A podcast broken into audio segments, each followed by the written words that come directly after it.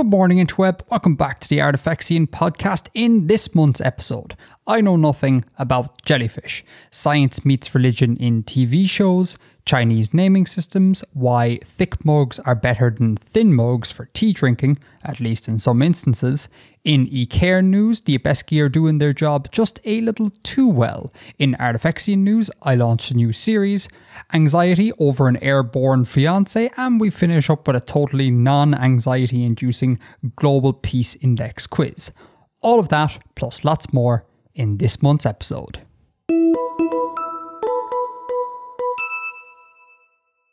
Right, episode 68, 608, engaged?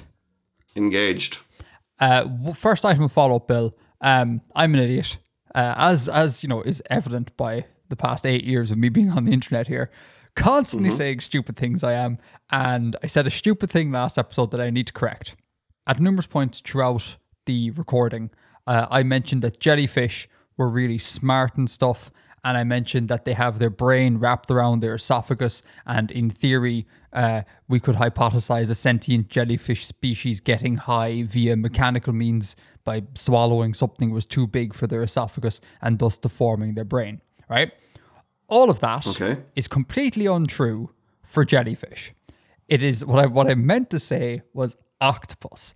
Octopi or octopodes or whatever plural you choose are the smart ones and the ones with their brains wrapped around their esophagus, not jellyfish.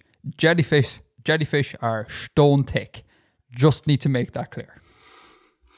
I think jellyfish don't have brains, nor esophagi.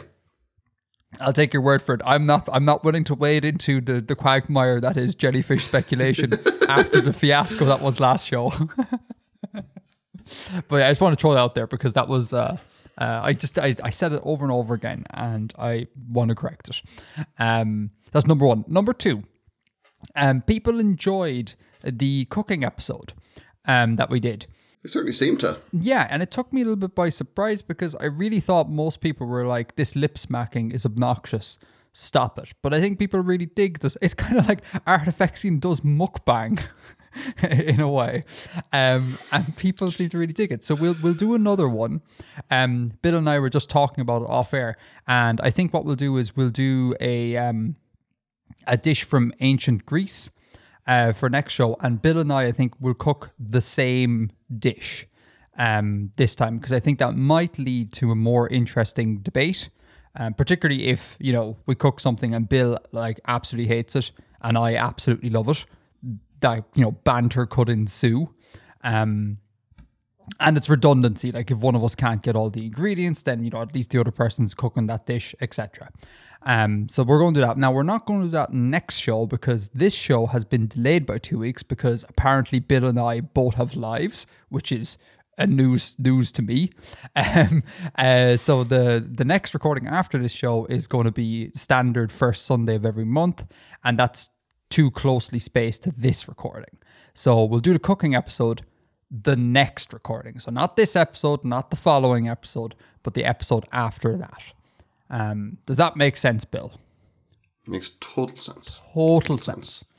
We reserve the right to change our minds and maybe do ancient Rome, depending on ingredient availability and such.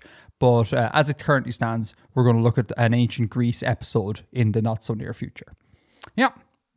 Makes sense. Cool. All right. Now, so there are the two items of follow-up. We got some emails here. This is going to be yet another very Edgar-heavy follow-up. Brace yourselves, folks. So our first email comes from Bean Paste, continuing the fine tradition of Artifexian podcast listeners having bean-related names.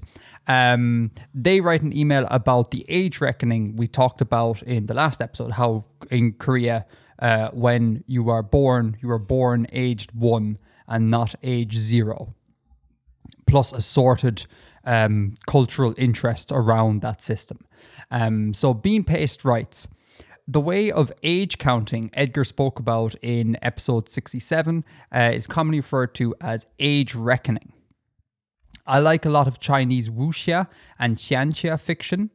And there is a very interesting system of age reckoning in at least ancient China, which ties into the ancient system of naming. In ancient China, one person can have three different names.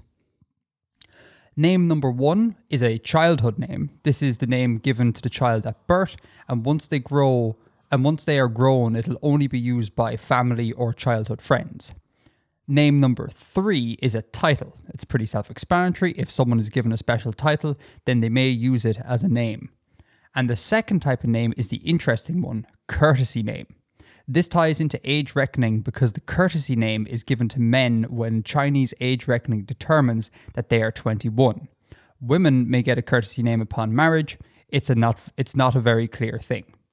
Chinese age reckoning, like Korean, starts with a child born at the age of 1. Then they gain another year on the day of the Lunar New Year. Also to note that in Chinese, this age is counted in ordinal numbers rather than cardinal numbers. So I find that all extremely fascinating, and I have never heard of that before, and that's kind of awesome. I really enjoy it, particularly the part about ordinal numbers. Like, I'm assuming the way you would phrase it then in Chinese would be something like, I have my first year, or I have my 43rd year.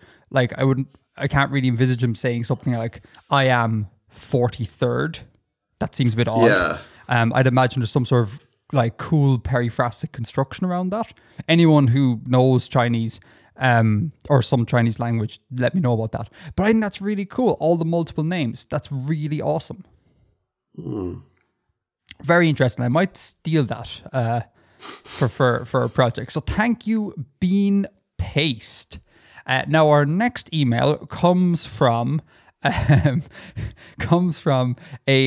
Boomerang Beans Chango Reginald Bartholomew III, and then they ran out of space in the name slot, so I have a D here with 3 dots, and then in the subject field they wrote name continued, and then they have O'Doveslane.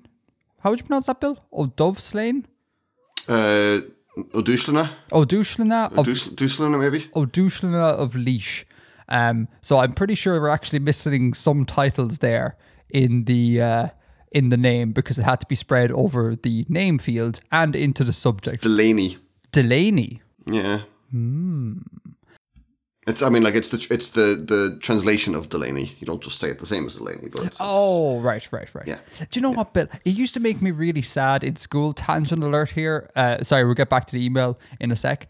Tangent. In school, we used to do our teacher used to do as much of the curriculum through Irish as possible. So he'd refer to us, but by our Irish names. We'd have a Cora session at the start of every morning. It's a Cora means conversation. And we'd have to use, I'm sure you had the same experience. You had to use a bunch of Irish phrases to ask to do things like go to the bathroom and that sort of crack. And it used to make me really sad because I was the only kid in my class and possibly school, because Ireland was not as diverse as it currently is in the early 90s, that didn't have an Irish name. Edgar Grunwald was just not translated. I don't know if it's untranslatable, but I was just referred to as Edgar Grunwald. And it used to, it kind of bothered me because it kind of singled me out as being different. And yeah. I really didn't like that. Everyone was like, oh, Porig Og O Heshlon or whatever. And I was Edgar Grunwald. And I was like, why don't I get a fun name? This is ridiculous. So as much as I do love my name, I think Edgar is a really nice name. I do wish there was an Irish translation for it. But such is the cross we all have to bear. Anyhow, so Boomerang Beans Chango Reginald Bartholomew III, O'Doushlana of Leash writes, "It is I, the one true Beans Chango," again continuing to find a tradition of Artifexian viewers with bean-related names. "I can confirm that I am not, in fact, Devon Beans. I have bowed my time, and decided to reply at this right moment. But first, I must talk about bread." They go on and talk here, just to summarize a little bit about my problems with the unleavened bread, in the last episode, and they theorized that like some sort of leavening agent probably was around, because like, you know, sourdough bread, you can like leave it out or whatever, and the gases can build up through the fermentation of little tiny bacteria, so you can kind of get some leavening sort of stuff happening there, which is pretty cool. And then they go on to finish, and this is the main reason why I'm bringing up this email, because it's gas. They write, "Finally, this is a message for Devon Beans. If you are listening to this, I challenge you to a duel for the title of Beans. Whoever wins must drop the title of Beans and must only go by Devon or Chango, respectively, within the context of the Artifexian podcast. I haven't thought through the form of which this duel will take. This is an empty threat. Also big fan of the show. I've been listening since day one, and it's been a big help in the creation of my current project." I would say now that that's hilarious, and also we have another contender for the title of Beans, because we have a Devon Beans, Beans Chango, and now we have Beans Paste. Mm. The conspiratorial person head in me is thinking that they're actually all the same person, and there's like they're manufacturing this drama to be a bit more beansy, to bring a bit more beans recognition to the Artifexian podcast. I just don't know. But that was a gas email, Beans Django. Thank you. I mean, they said that they're not Devon Beans, but can we trust that? I mean, I read on the internet that they're not Devon Beans, so it must be right. This is it. Now, the final email that we're going to look at comes from Oscar Keane. Hey, Edgar and Bill, putting my name first, I like it. Nice and proper respect. I've always been a huge fan of the podcast and the channel as a whole, and I've found every video of yours extremely helpful with my world building efforts. Thank you. That really means a lot. Cheers. They say, "I have constructed a binary star system per your calculations in those videos, and I have moved on to my first attempt at conlanging and fleshing out some cultures. I've got an idea to have the gods of these people be sort of real by making them based on impossibly ancient and technologically powerful beings. The idea sprouted from that one quote, whomst creator I cannot recall, about advanced science appearing like magic." That's Sanderson, isn't it? Arthur C. Clarke. Arthur C. Clarke. "I was wondering about yours and Bill's thoughts on these topics, and also fitting in clearly supernatural gods into a scientifically plausible setting and the issues those two would pose. My feedback on this real quick, Bill, I don't know if you'll have much to say about this, but I'll throw it over to you in a second.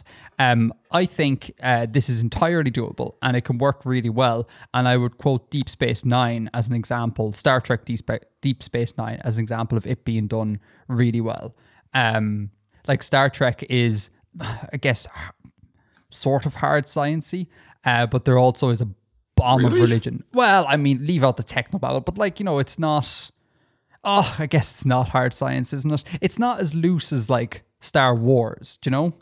I guess, and certainly in its flavour, it's scientific. Yeah, exactly. I think is the more relevant. Precisely.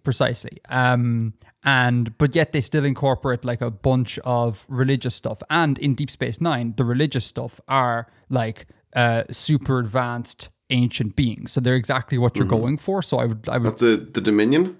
The Dominion are the bad guys, aren't they? Yeah, I thought they did a kind of a religion thing that they were worshipped by their client races.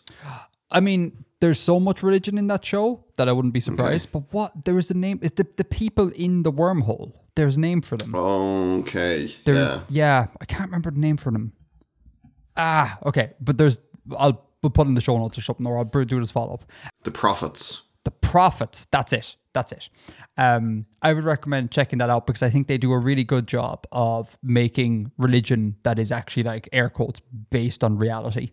And not directly applicable to your point here, but I think Battlestar Galactica is another good show that's like purportedly kind of like hard science, or sets itself up in flavor to be kind of hard science, but also has like a bomb of religious stuff layered on top of it that works really well. It's not directly the thing you're looking for, but it's kind of like adjacent. So I would encourage you to check those two things out, and that could really help in your endeavors, I think.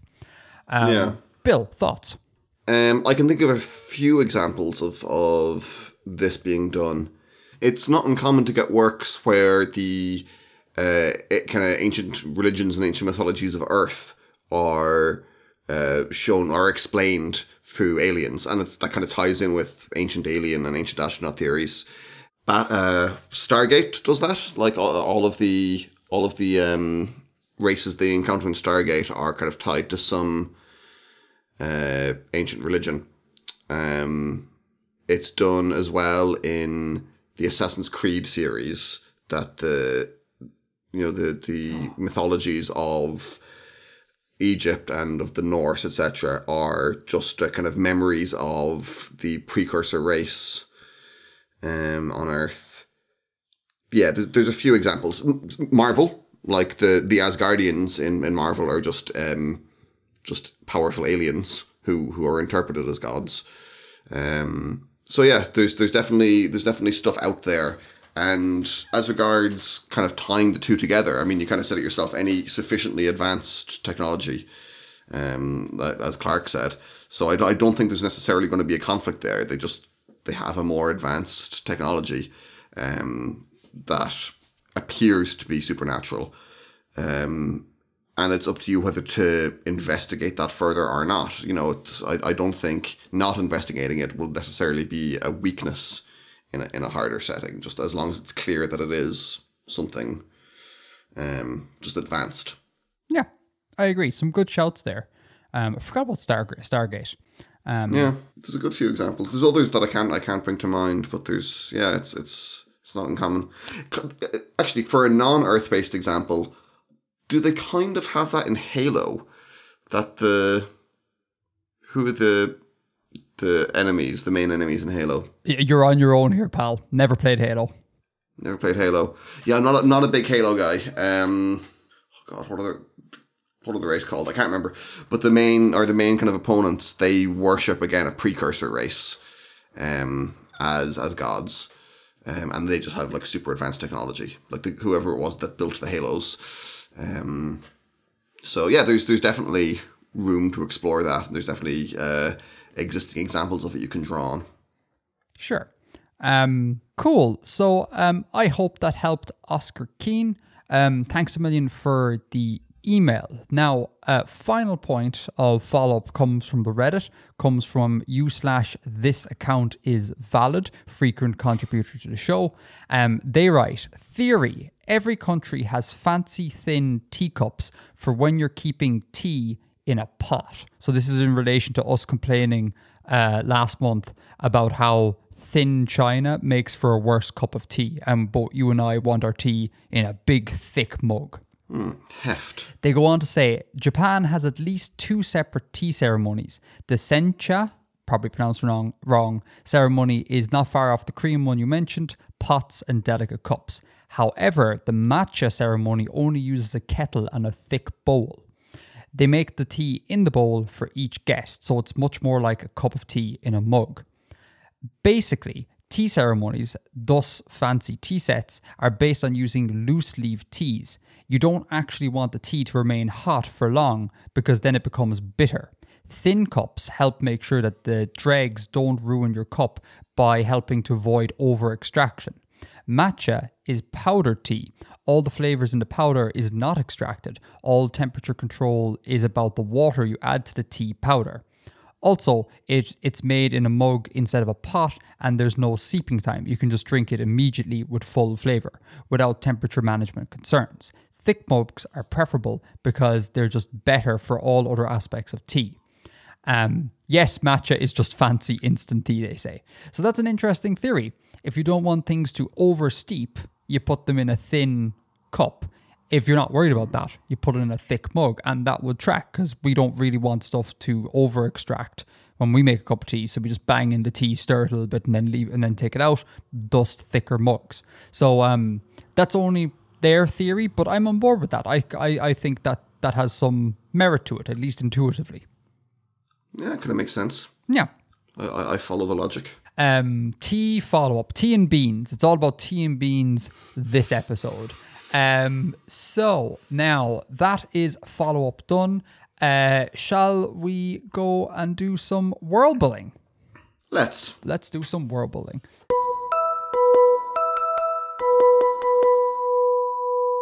So, Phil, what have you got for us this month? Give us your summary, do the read, you know the jazz. This month we're going to learn a bit more about the rising tide of agitation and social strife in E Cairn. Mm-hmm. And this is a report, an internal report in the DeMar company about an operation to co-opt some of this agitation. Mm. Okay, cool. Fire away.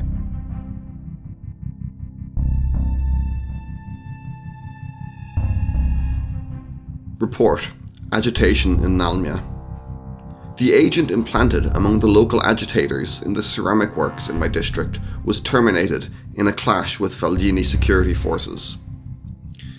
This operation is now closed, and we consider it to have been a partial success. The following strategic victories were achieved. Local barons' faith in the Valdian company's ability to provide security and continuity of operation has been severely shaken. Our licensed prospectors are well placed to offer contracts ensuring stability and reduce Valdini control of the market in this area.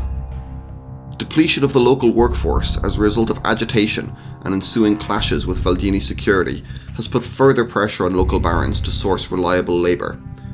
Tamari workers would be ideal to fill this gap and allow us increased leverage over the local owners. Disruption to the supply of goods as a result of agitation has damaged the Valdini standing in the markets in Avesque cities. The following strategic losses have been endured. The loss of an embedded agent represents a diminished ability to monitor our competitors' operation in this district and to influence their affairs. Local populations' distrust of Abeski investment has severely increased, due in part to the punitive measures taken by Valdini security forces. Recommendations for future action. Agents and scouts should be familiar with agitation rhetoric, both to disrupt such movements and to encourage or co-opt them where advantageous. The embedded agent in this district was particularly familiar with agitation and strike fomenting, as a result of experience gained prior to company employment. Inclusion of this topic in training would be highly beneficial to many operations. We conclude that the exploitation of the current environment of agitation is a viable strategy to weaken our competitors and should be explored further. Tsodena Ilsat, Depot Commander, Nalmia 5th Depot.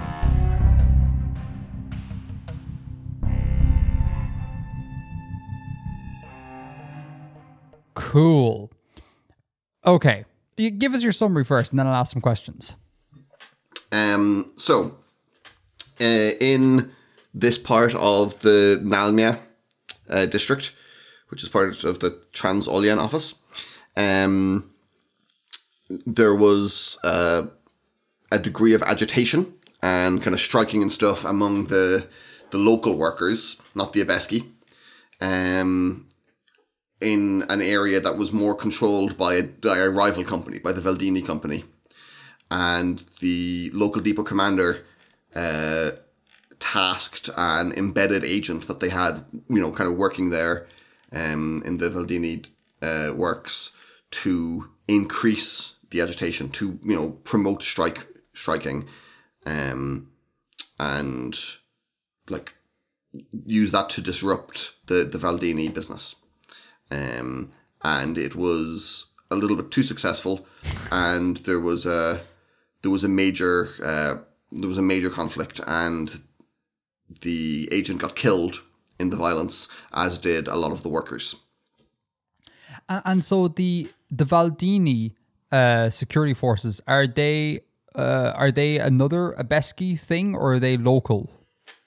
They're another Abeski company, yeah. So they're a rival company to the Tamar company. Brill. And just to be absolutely clear, the implanted agent was one of the Tamar company. Yes. Okay. Grand. Okay. And so, why did it go too well? Just one of those things. He was sent in to promote striking, and it got out of hand. Okay, and then it got beyond his ability to control or to influence, and became like a major strike or a major conflict. And ended up getting him killed. How common of a practice is it for companies to plant rivals in other companies' affairs? Probably pretty common. Pretty common. Okay. Probably pretty common, yeah. I would imagine so. And the relative power of these two companies, is the Tamar company a much bigger company than the Faldini? I can't remember what I said on this before. The Tamar company is newer. It's a little bit younger and more dynamic. And the Faldini company is more established. But I guess they would probably be of a similar size. Okay. Cool. So now the local barons, their fate is shaken in the Faldini.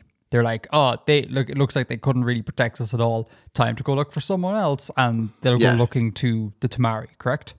Yeah, they're like, oh no, this kind of the Faldini weren't capable of stopping the strike before it got out of hand. Okay, and they say as well, like, depletion of the local workforce as a result of agitation ensuing clashes with Faldini security has put further pressure on local barons to source reliable labour. Hence, look at the Tamari. That strikes me like, the idea that it went too well. They kind of wanted a whole bunch of people to die. To deplete the local workforce. They wanted a bunch of people to die. Is it that it went too well in the sense your man happened to die as well, the agent? I mean, it just kind of, it got out of hand more than they expected it to. And, there were upsides as she lists. There were upsides and there were downsides to it. They weren't necessarily trying to get a load of the workers killed, but... they're treating that as an opportunity rather than a problem. Sure. Oh my God, it's so grim. And then we have a loss of an embedded agent as a downside. That makes, I think, perfect sense. Local population's distrust of Abeski investment has severely increased, due in part to the punitive measures taken by the Faldini security force. That's interesting that the local populations now have a higher distrust in, like, Abeski investment in general, as a result of the Faldini, and not just like a distrust in the Faldini company as a result of her measures. Do you reckon? I think so. Yeah, because I mean, like, if I don't know, this is probably a terrible example, but like if Party A in government imposes a bunch of punitive measures, I'd be like really angry at like Party A, but not like angry at the institution of government. Do you know what I mean? Like, there are other parties there that like be like, where if these guys were here, that would be so much better for us. It wouldn't be so punitive. So I could easily see a local population being all like, yeah, these Abeski companies are not great and all, but like, boy, the Faldini really messed up. If we're going to have Abeski companies, why didn't we have the Tamari be in here? They wouldn't have imposed it. They wouldn't have let it get to the point where such punitive measures would have to be imposed. So local population there is more talking about the general population rather than investors and barons and things. And you got to remember, the Abeski are outsiders, essentially. So there's kind of a foreign element or an ethnic element to it, that it's these people from somewhere else came, and when we got involved with them, a load of us got killed. Right. So there's high distrust anyways to all Abeski. It's ramped up further as a result of this conflict. I mean, there would have been an element of distrust, but I mean, to the average person, just not who isn't investing here, who isn't involved in business, is just like working in a ceramics factory or is a miner or a logger or whatever. One foreign militarized colonial company is much the same as another. The specifics of which one is which aren't relevant to that person's experience or that person's life. Yeah, they're both a hostile external force. That makes sense. Yeah, when you phrase it like that. Speaking of things being relevant to their lives, we don't really hear much about the grounds folk, do we? I guess not. I mean, we've got a little bits here and there, like some of the documents have been written by them. Yeah, I mean, or about them. That would be, if I may put suggestions to you, that would be a thing I'd be kind of interested in. Like, what's the experience of a regular everyday schmoll in the world? Because we have a good understanding at this stage of like these years of doing world building. We have a good understanding of how the companies work and the machinations thereof. Be interesting to see what happens on the ground, so to speak. Well, we got that I think 2 episodes ago with the reports of the raids in Otvev. You know, the family that got split up. Yeah, that's right. Actually, yeah. I suppose what I'm asking for is maybe a little bit more of that. I suppose. Okay. will be kind of interesting, I think. Like I kind of would like a sort of day in the life sort of crack for some of these people, because I don't really understand how the groundsfolk in general live. My headcanon is it's essentially just like Victorian poor people, basically, is how it works. But I don't know. That'd be an interesting thing to have made kind of explicit to figure out like how these people live, what they do, that sort of crack. Just a thought. You're on the right track with that. Cool. Yeah. Now and then, was there anything else? Yeah,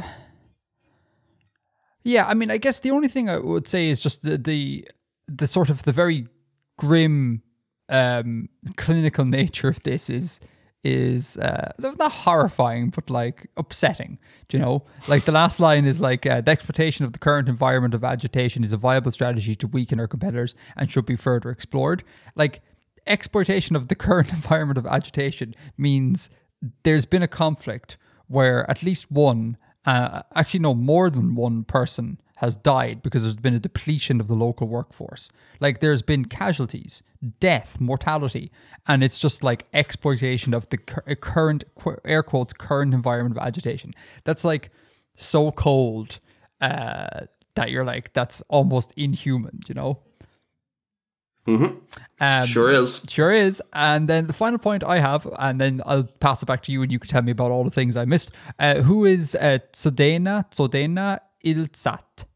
Who is that? We haven't met her before. She's she's the depot commander of one of the depots in the Trans-Olyan office, specifically in the Nalmia 5th depot. Every so often when you come up with a whole bunch of new characters, I feel like I want to make a Star Wars joke, and I'm going to kind of sort of not make a joke, but explain the joke to you before making it. I would just part of me thinks it'd be so funny if one day you were to turn around to us at like, you know, on an April Fool's or whatever, and be like, actually, Tsodena is Yar's like first cousin, and then this person is actually a relative of Yar as well, and you do a kind of Star Wars thing where everyone's in the same family. Part of me would be like, oh yeah, damn, it's all about 6 people and their kids. Exactly, the rug pull, the great E Cairn rug pull. No, it's good. And in classic Bill fashion with this thing, like short, sweet, to the point, and like brutally bleak, which I'm here for. I'm here for it, Bill. Good, because that's what I'm getting. That's what I'm giving you. So what have I missed? What do you want to talk about? No, you've pretty much got it all there. I think the only thing, and this was hard to get across, but when faced with a social movement that kind of calls into question their very validity, their very legitimacy, that is like the striking and the agitation and the general anti-company sentiment in Avesque that is now, you know, being spreading further afield. The Tamar company's response is to co-opt it and to try and use that to their own ends. You know, all they can think about is the short term. How can we use this? Yeah. When, you know, it's something that is actually opposed to their very existence, and they're jumping on top of that and trying to turn it around to their own profit. Yeah, actually, now that you say that, it's a really dumb thing to do in a way, because if they just replace the Faldini company, they're going to be subject to a bunch of strikes because no one wants the companies there. So, like, yeah, it's super short-term thinking. Mm-hmm. Yeah. Yeah. I guess I was kind of thinking of, like, you know, oil companies greenwashing themselves and, you know, presenting themselves as environmentalists just to kind of, you know, co-opting that movement to allow them to continue to do what they do without actual kind of disruption. This is like, oh, well, there's striking here, and we're going to use that striking to harm the other companies to give ourselves leverage. Without getting, like, politicsy here or anything, trigger warning, folks, incoming. Like, X-washing, insert whatever you want there. It drives me so wild, like, because it's such a, like, creepy... Wild with enthusiasm. No, like anger. Oh, okay. I love me some greenwashing. No, because it's such an insidious, like, slimy thing to do, you know? It's like sneaky. And I just it's like surprisingly effective. And like the example I can think of it's sports washing in this example. Sorry, folks, sports talk with Edgar for a second. There's a team in England called Newcastle United. You might be familiar with this, Bill, correct? Mm-hmm.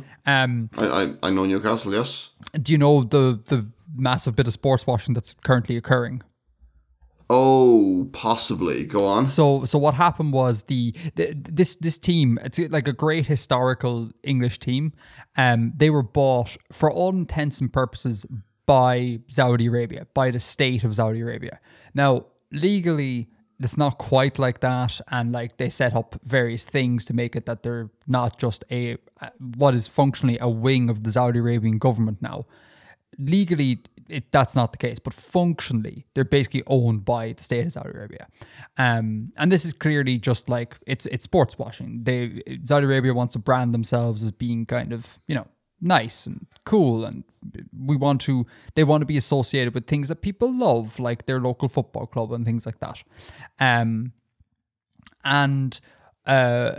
This went through, and then people in Newcastle, and I don't necessarily blame these people, but they like immediately were just like completely okay with like Saudi Arabia. They were like, Saudi Arabia is our redemption. They're our savior. I love Saudi Arabia. And you've people dressing up in like traditional Saudi Arabian garb, partying, learning Arabic phrases or whatever, and like singing them and chanting the praises of Saudi Arabia. And I was like, but hold on, like, you know, well, I don't want to be xenophobic here or anything, but this is the country that like severely limits the rights of women.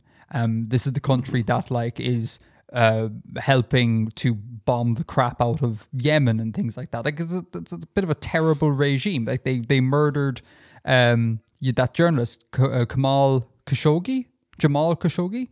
And I know who you mean, yeah. Yeah, like in cold blood, like literally just like almost like it's like theatrical fiction how barbaric it was that they did it. And they buy a football team, and everyone loves football, so now everyone loves Saudi Arabia. Well, not everyone, but like there are a section of population that like have been kind of sports washed, and it's just I hate it because it's so it's been a big PR coup. It's been a big PR coup, and it's so smarmy and sly and insidious, and it works, and I hate it. I hate it so much, and it's everywhere. Like once you look for it, like X-washing is bloody everywhere. You know, there's examples of like at pride parades that like loads of companies are like getting in on it and being like, hey. I probably shouldn't name actual companies.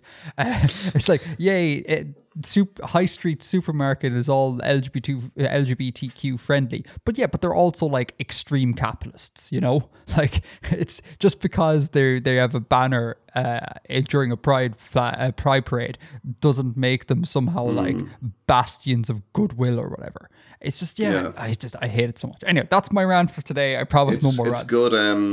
As I said, it's good PR for the mouse to say that they love pride and that they hang pride flags in the windows of all of their stores, and then they, you know, take out queer characters in their films for certain foreign markets and donate massive amounts of money to anti-queer politicians. That's it precisely. Like, and these companies care not about any of us. They care about our pockets. They care about getting our money. They care not about who we are, what we are, who we love. There's no caring on their part.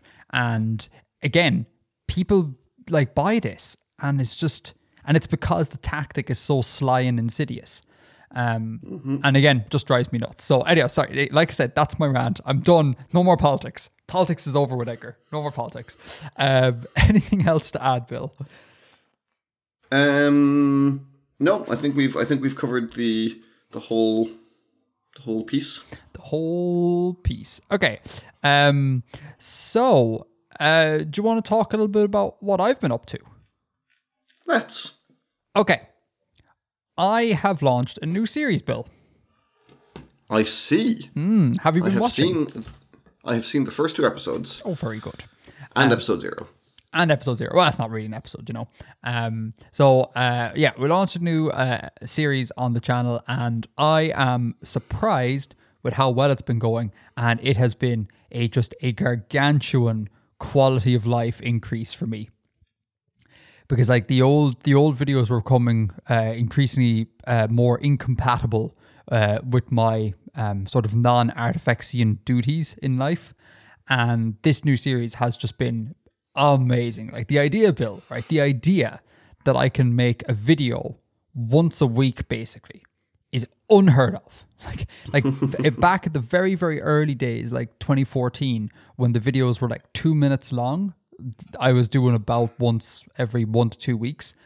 But since that time, it's all been like, 4, 5, 6 weeks sometimes. And this is just great that I'm able to make a bunch of content that I'm really happy and proud of that keeps coming. So it's been absolutely, absolutely wonderful. And people seem to like it, which is also kind of cool.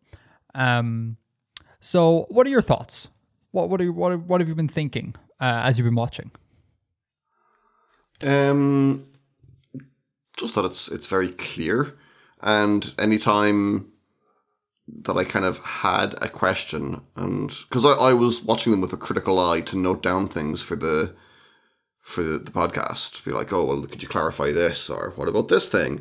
And you knocked the wind out of my sails by anticipating my every question. No. So thanks really? For that. Wow. There was some way you phrased something about the colour of the star or something in the first, it was one of those issues in the first episode.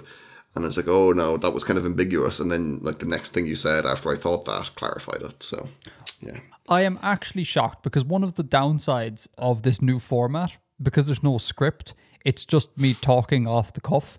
And like, I know I'm going to say dumb things like jellyfish are extremely clever. That sort of crack. Like that's going to happen. And that's just kind of part of the format. So it actually kind of blows my mind that I cleared up ambiguity like live. That's kind of class. And that fills me with great hope that this maybe won't happen all the time. I should have said actually at start, there are links to the 3 episodes that have been released thus far, 0 to 2, are in the show notes, and you can go check them out. As we go forward, we're going to look at them in a little bit more detail, folks. Like this section is basically just like, hey, a thing has happened. What are your thoughts? But as we go forward, we'll look at them a little bit more detail on the podcast. Anything else? What did I think? I wrote down a few notes here. So in the first episode, there was a comment left by someone, a teacher, who says that they use their material in their classrooms, which I thought was very, very neat. Did you see that? I did, and I still need to fight back the urge to reply and be like, please don't. Because like I'm not an expert in any of these things, and part of me really worries that people are taking my ramblings and using them to like teach people stuff. Because again, I could be wrong about anything at any time. I don't have the expertise to know that, but if they're professional, they obviously know and they can make a call. And so it's not too bad, but it fills me with anxiety every time I hear that. Pride and anxiety. Episode 2. So one of the things you say is a possible stellar system kind of format is densely packed rocky planets. Mm-hmm. Have you done a video on that previously, like back in the old days? Kinda. I made a video about like running through basically a list video of all the different types of systems, and okay. I just noted that these things exist, but I've never done a build for it. Okay. Do you want to know how to do it? That will be of interest to me. So the way I do it, now, again, could be wrong, not an astronomer, but the way I would think about doing it is that anytime you have something on the planetary system level that seems a bit weird and stuff, the reason why it's weird is resonances, or at least you can employ that reason to justify the weirdness. And so these densely packed objects, you basically just, what you do is you find orbits that are in resonance with one another, that are in first order resonances. So for example, a first order resonance is if you have, say, two bodies, one body orbits a star three times for precisely two orbits of an outer body. That's a first order mean motion resonance. The integers 3 and 2, they differ by 1. That's definitionally what first order is. 4 is to 5 would be 1, 5 is to 6. 21 is to 22 would be another first order mean motion resonance. And the first order resonances, they're like the most stable. So you can use those to justify packing these really closely. Like, so if you think about it, if you had two bodies that were in a, say, 9 to 10 resonance, those two orbits, like the distance between them will be quite short, right? Because one is orbiting 9 times for every 10 orbits of another one. The distance between them would not be too great. And you can just chain that. So you can have the body 1 is to body 2, first order mean motion resonance. That's like really close. And then body 2 is to body 3, another first order mean motion resonance. And then you can just like squish a bunch of crap down really close to one another. And that's how I would go about doing that. Okay. That makes sense? I think that does make sense. Yeah. Thank you. I don't know if that's actually what happens, but that's what I intuitively would do to justify it. Because, again, they're really stable, so you can just cite that as being why this is occurring. The reason why I never made a video on it is because I don't know the ramifications of what happens if you were to actually like put people in such a system, like what's going to go on with tides, what's going to go on with gravitational interactions, because it's just so weird and different from what we are currently embedded in. And the more one deviates from the solar system, the less and less literature there is on it, and the less you can say about it. So hence why I only ever made a list video running through the different morphologies and never looked at each individually. Yeah. Cool. All right. I gotcha. That thing about resonances brings me up to the next thing I was going to say about setting the outer limit, like what the Kuiper belt is. Mm. So you take the last gas giant, and that's in like a 2 to 3 with the inner edge, and it's in a 1 to 2, was it? No. Yes. Yeah? Yep. 1 to 2? Yep. 1 to 2. With the outer edge, which makes a nice sus4 chord.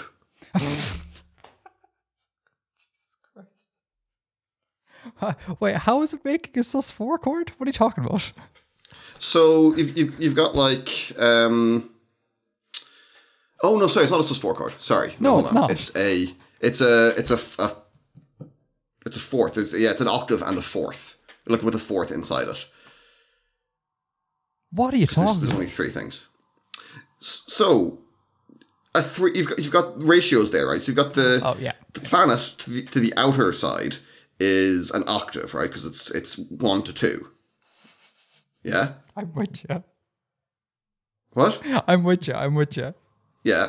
And then to the inner one, that's 2 to 3. Yeah. So that's a fifth. That's a fifth, right? So yeah, you've got an open kind of like a power chord. You've got a power chord. To everyone who doesn't know about music, I apologize for the past 2 minutes. wasn't 2 minutes. So I was thinking, and then the fourth is from the middle note to the top. That's where I was getting the fourth. There isn't actually a fourth in there because there's only three frequencies. But yeah, so that's fun. Music of the spheres. I love the way your brain works sometimes. Like that is a gas observation to make, and one that is gas giant observation. And one that is completely obtuse to anyone who doesn't like have a music degree, because most musicians, I reckon, don't get into the frequencies of notes and how the physics of how notes are produced or whatever, how intervals are produced. That's some hella academic feedback right there, Bill. Can I make the case that it is, however, also very neat? Oh yeah, no, it is neat. Yeah. Okay. Yeah, I'll give you that. It's the one that I recognised. Let the record show. I tried to make my Handwavia system in the what did you call the Worldsmith? The Worldsmith, yeah, the spreadsheet. And I could not. That's not surprising. Why is that not surprising? Because it's the Worldsmith specifically is using that Bode's law thing. Mm-hmm. And that means that any system is like Bodean, if you will, which is not a given. Strictly yeah. Bodean, exactly, which is not a given. And therefore, there are many viable systems that the spreadsheet would not spit out because it's specifically spitting out Bodean systems. And also, resonances, again, you can use a bunch of resonances to make another viable system that is nothing like what comes out of the spreadsheet.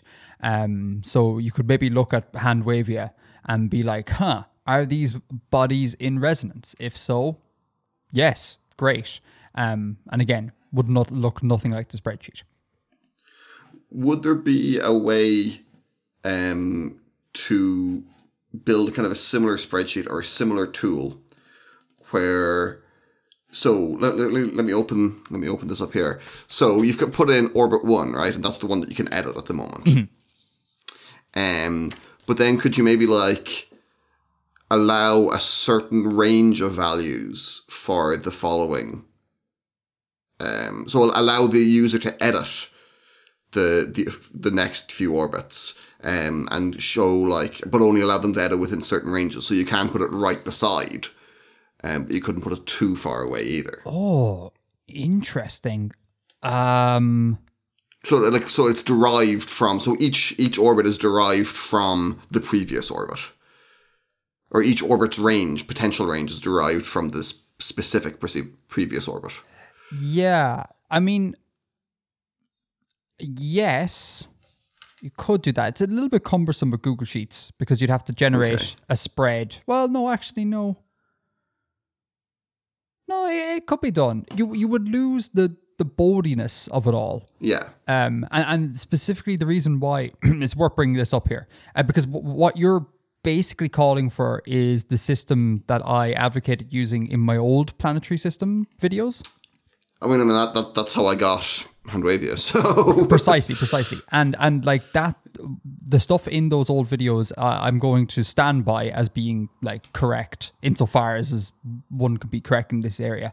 But it was pulled from GURPSpace, right? And GURPSpace is a TTRPG like handbook that I think I mentioned this in one of the videos, that is quite good at sticking to science, but it doesn't tell you where that science came from. And I've never been able to confirm what GURPS say about the orbital spacing and the way they generate it anywhere else. And so I was like, it's a case of like, just trust GURPS that they're working on something legit, or maybe employ something that's more kind of like academically understood, I suppose. And that's what led me to do strict Bodean systems, because it's like, it's more based on something concrete, if you know what I'm saying, as opposed to just pulling. But even though But don't you say in the video it's not necessarily. But there is no reason to think that like another solar system type system couldn't strictly follow Bode's law. Just because our system doesn't mean that another system couldn't. Like there's no universal of the universe, no universal that states that no system ever can physically follow Bode's law perfectly, you know? So that's the conceit of the spreadsheet. It's the idea that like, hey, Bode's law is a thing and it's a thing that we have found useful to an extent in the past. There's maths behind it. You know, there's an academics or history behind it. I'm going to take this and I'm just going to say that in the universe that the worldsmith will create for you, Bode's law just holds. And I think that's a better conceit than, hey, I found a thing in a TTRPG handbook that I can't determine whether it's just complete made-up nonsense or it's legit because no sources are cited. So I think that's a better call to make, hence the switch to a strict Bodean system. Does that make sense? Does that track with you? Kind of. Tell me your reservations. What are your reservations? I'm trying to figure out how to formulate my kind of objection there, and I'm not sure how. But I'll have to think about it. That's very strong objection. I'm a strong opinioned person, Edgar. He has strong opinions about tea. I certainly do. And the vessel that it needs, and the pre-warming. Just as a quick tangent. Sorry, folks. I still find it like shocking that I taught you or I convinced you to pre-warm cups. I still don't fully believe you that it actually occurred because I have no memory of this, and it seems absolutely daft and counterintuitive to everything I stand for. Yet I was the one that caused you to do this bizarre practice. Madness. It's not a bizarre practice. It's a great practice. Anyhow, have you formulated objections? No, let's move on. Cool. Sure, you can tell me next month. Yeah. Yeah, precisely. Or in 2 weeks' time, rather. Yeah. Any closing points? I don't think so. Cool. I don't think so. I'm enjoying this. I'm looking forward to seeing where it goes. How quickly do you think you will get through the geofiction? Oh, that's a good question. I'm hoping quick. I'm hoping maybe dozen episodes or so, possibly. Okay. So we're looking at maybe 2 to 3 months, I hope. And the reason for that is like, although this is my favorite part of the world building process, I do love me some geofiction. Most people can't stand it and I need to recognize it. And most people are in it for conlanging and spec bio and culture and stuff. So I want to try and get through this as fast as reasonably possible. To get to the more meat and potatoes of things. So like, I'm not going to do stuff like flesh out and do all the maths on each of the planets and track them. Like, we're basically just going to build the habitable world, and kind of everything else there is just flavor text. We're not going to look into it in any great detail. And that should make it progress quicker, you know? Yeah. Yeah. I'm glad you're looking forward to it. Hopefully this series will continue to get better, and hopefully people will continue to enjoy it, because so far fairly positive reviews on it, which is good. Excellent. Cool. Green Room? That's Green Room.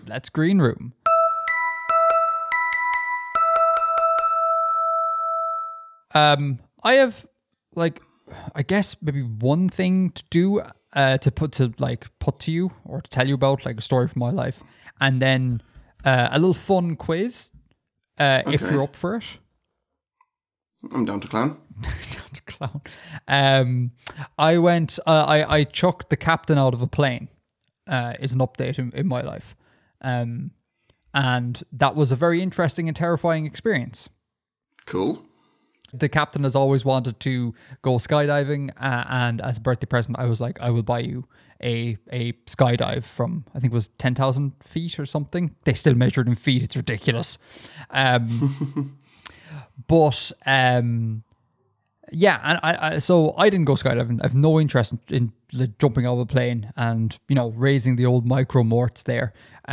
So I stayed on the ground, and I was amazed at how anxious I was. Like, I was like, you know, I know it's safe. I know there's people who do hundreds of skydives. Like, the skydive instructors on the day, they must have done maybe 10 jumps that day, like just up and down all the time, and they're not dying left, right and center. So like, it's obviously safe, but like, nothing is 100% safe, and the actual bloody anxiety was unreal. And it was a really cloudy day, so they flew up on the plane disappeared above the clouds, and then there's just nothing, right? And I'm like, she's up there, I hope she's up there, oh God, I hope she's up there. And there's nothing for like 10 minutes or so. And then eventually some parachutes like come out through the clouds, and you're like, oh, thank God. And then the second wave of anxiety starts, because you're kind of like, what happens if the parachute fails? Like, the plane didn't crash. What happens if the parachute fails? And it was the most nerve-wracking, 15 minutes I have ever bloody experienced. But she really enjoyed it. Like, she came back and she was like, that was amazing. And I was like, oh good, I'm glad you liked it, but like, I'd rather not purchase that for you again, because that was awful for me. I mean, you don't have to go and watch it next time. I couldn't not watch it. I think that would nearly be worse. That would be dead. Like, if I just took off and went to a coffee shop, I'd be sitting there being like, I can't even verify if she's dead, do you know? Yeah, I just get images. I'd be sitting there sipping my flat white or whatever, and I get images of driving back to the thing, and, you know, there'd be a gathering of people and being like, look, we're really sorry. And then they point to a corpse on the ground, and I'm like, ah! Like, I couldn't do that. All very anxiety inducing. And it was mad just how like chill everyone was. Like, there was a bunch of instructors who were just like smoking in the hangar of the plane. And I'm like, but is there not jet fuel everywhere? And everyone's like super chill. They all look like a bunch of hippies, basically, all the driving instructors. And it was very casual. Like, the casual vibes really unnerved me a little bit. Like, clearly they're professionals and they know what they're doing, and it's a long-standing business that's been going since I think the 50s. One has to assume, that their mortality rate is pretty low to make it like, what is that, 50, 70 years of service, you know? But yeah, the chill vibes and the clouds were just... I did not anticipate just how anxious I would be. So yeah, that happened. That was fun. And that's one of the reasons why we didn't get to record when we got to record, because I was away. I happened to be skydiving the morning after when we usually record. Or rather, the captain happened to be skydiving the morning after we usually record. So that's my fun little thing from my life. Cool. So I was watching, this is the final thing, nothing to do with world building, folks. If you're here for the world building, it's all done. I was watching Long Way Up on Apple TV Plus. It's a show with Ewan McGregor, Obi-Wan Kenobi. Oh, sorry, what's it called? Long Way Up. Okay. Long Way Up. And it's a show with Obi-Wan Kenobi, Ewan McGregor, and his best mate, Charlie Boorman. Yes. Yeah, they're both like motorcycle nerds, and they have done various round the world sort of trips in the past, and they've come back, they've reunited. The Avengers have reunited, have assembled again, and they've done a trip from the bottom of Argentina all the way up to LA, and that's the trip that they've done. And in watching it, it's like beautiful, like scenery everywhere, and it's all wonderful. And it got me thinking about, like, you know, potential honeymoon for when the captain and I get married. Like, could we go to any of these stunning places that were outlined? And I, again, with my crippling anxiety, I was like, I must go to the Global Peace Index and must figure out how peaceful each of these countries are. And I will not go to a country unless it's like adequately peaceful, because like, I don't want to die painfully. I'm a little bit obsessed with dying painfully, to be fair. So I looked this up last night. Not unreasonable. I mean, I would argue it's not. People say it is unreasonable, but I would argue it's not. So I looked up the Global Peace Index, and I think there's a couple of like shockers in the top level and bottom level. So like the most peaceful countries and the least peaceful countries. So I... I'm currently looking at the wrong year. Hold on. Wait, Global Peace Index 2022. Give me a second. Is this it? That's this is it. Yes, is it. Excellent. So yeah, I'm looking now at the Global Peace Index for 2022. Don't open a link on the computer, Bill. Don't look at this. Okay. I would like you to have a stab at what you think are the top 5 most peaceful countries in the world. Okay.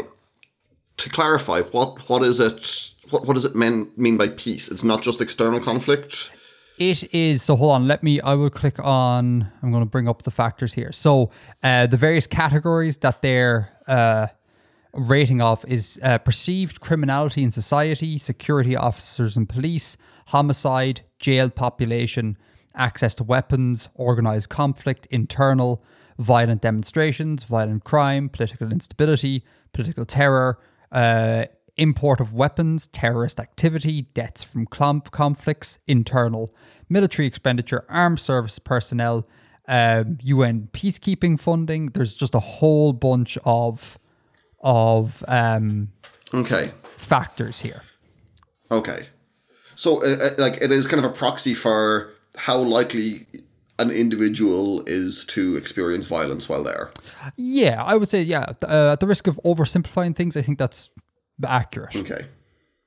So you want me to guess what the top 5 are? Top 5. Can you get any of them? Does anything to do with like proximity to other international conflicts come into it? Judging by the map I'm looking at here, I'm going to say no. Okay. Because there is one country here that's listed as being very peaceful, and it's literally bordering one of the worst countries on this list. Okay. Finland, okay. Switzerland.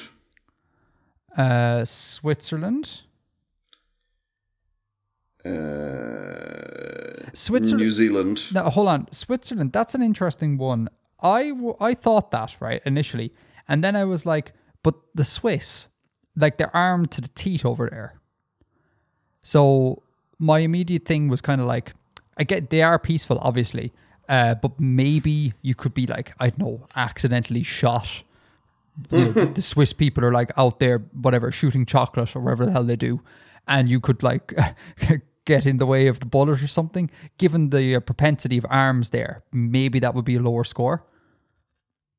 Hmm. But anyway, Finland, Switzerland, New Zealand. I'm going to stick with it. Okay.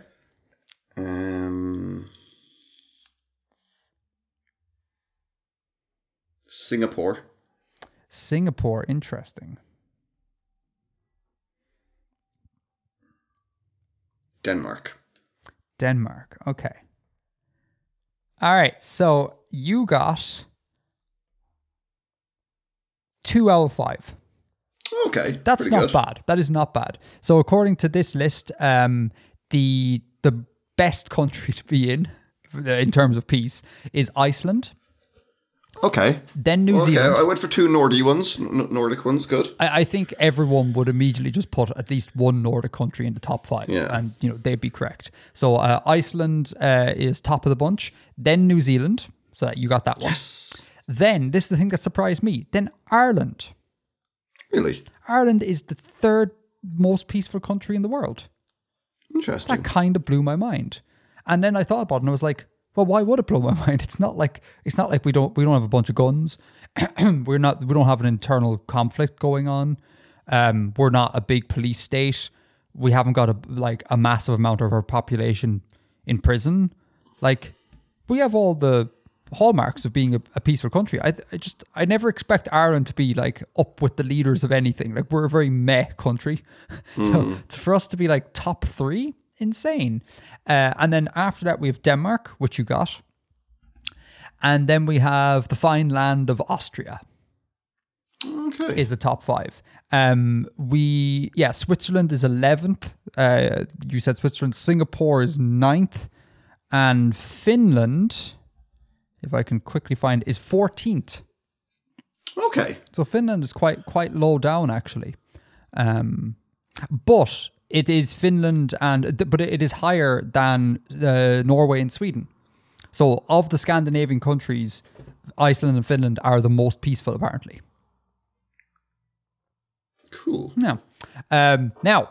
So which two did I get? New Zealand? You got New Zealand and Denmark. New Zealand and Denmark. Sweet. You got 2 and 4. That's actually quite a good return, given that there's like... in this list, there are 163 countries, which I seem to think they're missing an awful lot. Like I thought there was about 200 countries. And I know countries are nebulous constructs and all that sort of jazz. Yeah, like they have no data on, I think it's Luxembourg or Liechtenstein. No data on, I think it's Kosovo here, I see.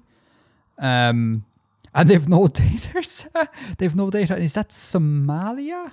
Sorry, hold on. I need to Google. Map of Africa. We have 1 minute. What is that country there? Yeah, they've no data on a chunk of Somalia. Okay. Yeah. So it's not an which bit of Somalia? The bit that is just below Yemen. Okay, Somaliland. Sure. So not like the coastal bit. Flanking the east coast, the bit just below. The north coast, kind of. The north coast. Yeah. Somaliland. Guyana's not there, or French Guiana, or whatever that French dependency in South America is not on the list either. So there's a bunch of things around there. Maybe they're just the most peaceful places. So bottom five. What do you think the most violent, the least peaceful countries in the world are? According to this list, well, I'm going to be obvious and say Ukraine. Okay, because there's a war going on at the moment. Sure, there, which I assume is factored into it. One would hope this is for 2022. So how live is the data? I don't know. Okay. I can't confirm that. I don't actually know when did the war in Ukraine start. It must be about February. Yeah, unless they published in January. You'd think that they were factoring in Ukraine. But in any case, Ukraine. Yemen. Let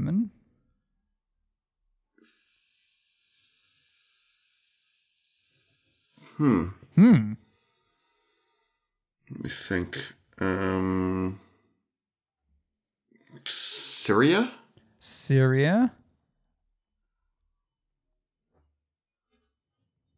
Maybe Myanmar. And Myanmar is a good shout, actually. Ukraine, Yemen, Syria, Myanmar. Yeah. And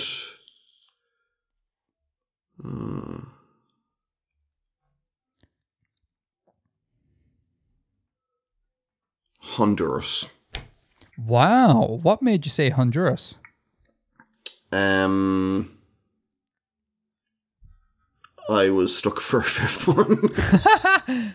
Okay, so Honduras is... the 117th out of 163 countries, so it is. Okay, so it is pretty low. It's very middle of the road. Like it is color coded on this map as being light yellow, and there is an orange and a red below that. So it's very much middle of the road in terms of danger, or in terms of peace. Again, according to this list. Okay, so do you want me to go through it? Yes, please. I find it really interesting that you have done like. Or you struggled more with this than the most peaceful? Because I think the least peaceful countries are the easiest to get. Whereas the most peaceful are like really nebulous. Like what is the difference between like Iceland and Finland? Like it's barely anything.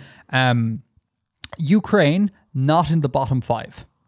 Okay. Very interesting. Ukraine is 153rd out of 163. So it's in the bottom 10. Okay. Yemen is the... actually, no, I'll just do these in order. So the worst country in terms of peace is Afghanistan. Oh. I'm shocked you didn't say that. Because aren't they in the middle of like a civil war, basically?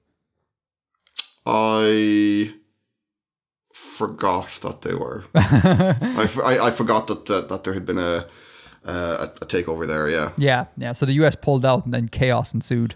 And I think that chaos is still ensuing. So Afghanistan's bottom of the list. Then next up we have Yemen. You got that one.